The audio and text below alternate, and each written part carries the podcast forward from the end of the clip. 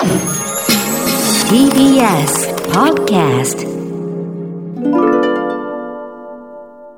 私の住んでる街だけでしょうか？最近、ブドウみたいな形の白くて丸くないアジサイがちょっと怖い編集のやつ。河村です。こんばんは。え前回、あの、埼玉メーカー十万石まんじゅうが出来たての味を楽しんでいただきたいっていうことで、埼玉県外にあんまない、だからこそ食べたいみたいになっちゃったお話をしましたが、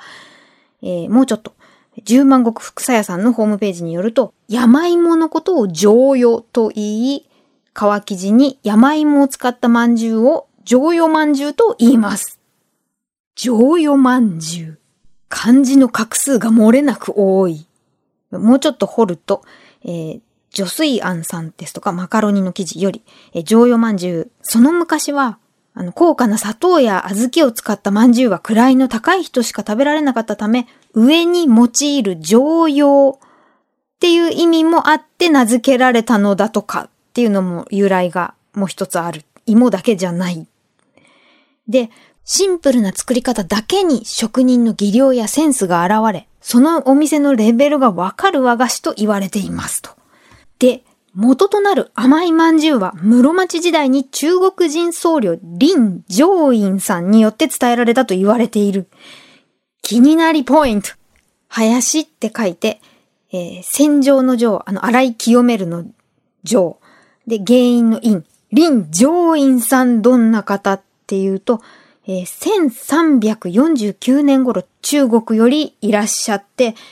中国でお肉の入った饅頭作りが得意だった上院は、肉が食べられない僧侶たちのために、小豆を甘面線という植物から抽出した甘味で煮詰め、日本で初めて甘い小豆あんとあんが入った饅頭を創作した。ね。これ、あの、中国の人民日報の日本版にも、饅頭の祖、林上院って紹介されてました。当時、日本には小麦粉を発酵させる技術がないから、お菓子の多くは硬くパサパサした米菓子しかなかった。で、えー、上院さん中国饅頭の製法を参考に日本人好みのあんを組み合わせたお饅頭を作った。さらに、この上院さんは結婚するときに赤白2色の饅頭を大量に作ってお客様に送ったことでも知られていると。紅白饅頭の祖でもあるんですね、きっと。まあ、とにかくこの発酵した皮の香り、ふわふわした歯ごたえ、ほのかな甘みの小豆あんどれもが、もう日本人びっくり大評判、時の天皇も大変喜んじゃって大繁盛。その後、応仁の乱が起こって一族は、え京都の塩瀬村に行ったから、屋号を塩瀬としました。はい、出てきました。今の塩瀬総本家さんですね。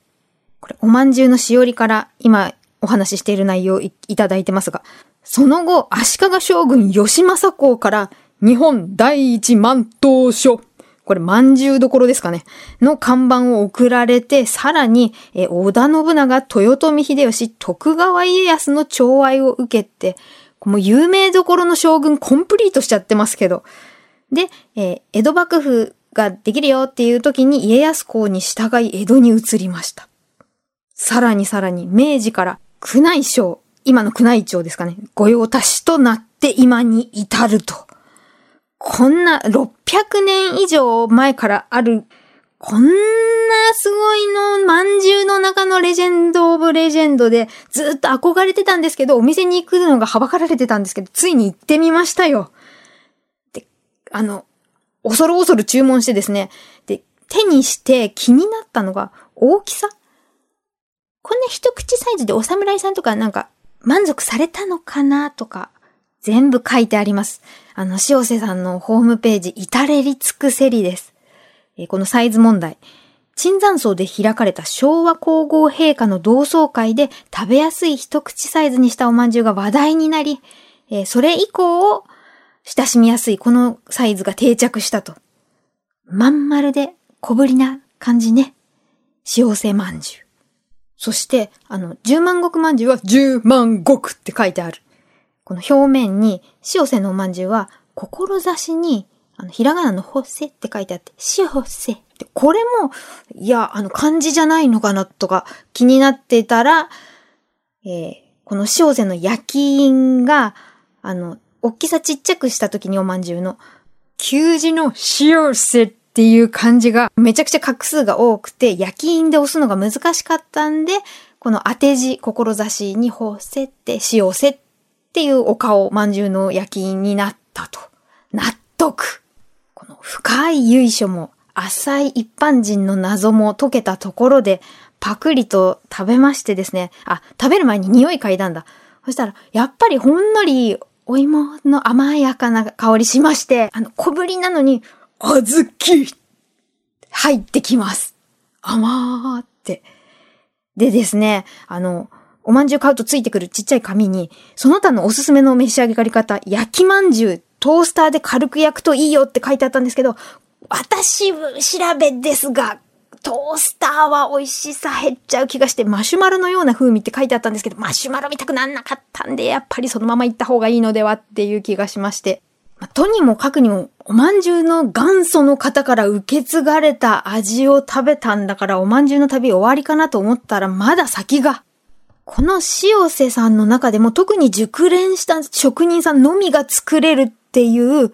あの徳川家康公が戦いにおいて兜の上に置いてお供えしたっていう本まんじゅう、ちょっと茶、茶色黒っぽい、この存在を今回知ってしまった。もうちょっと徳を積んでからチャレンジしたいと思います。ではまた。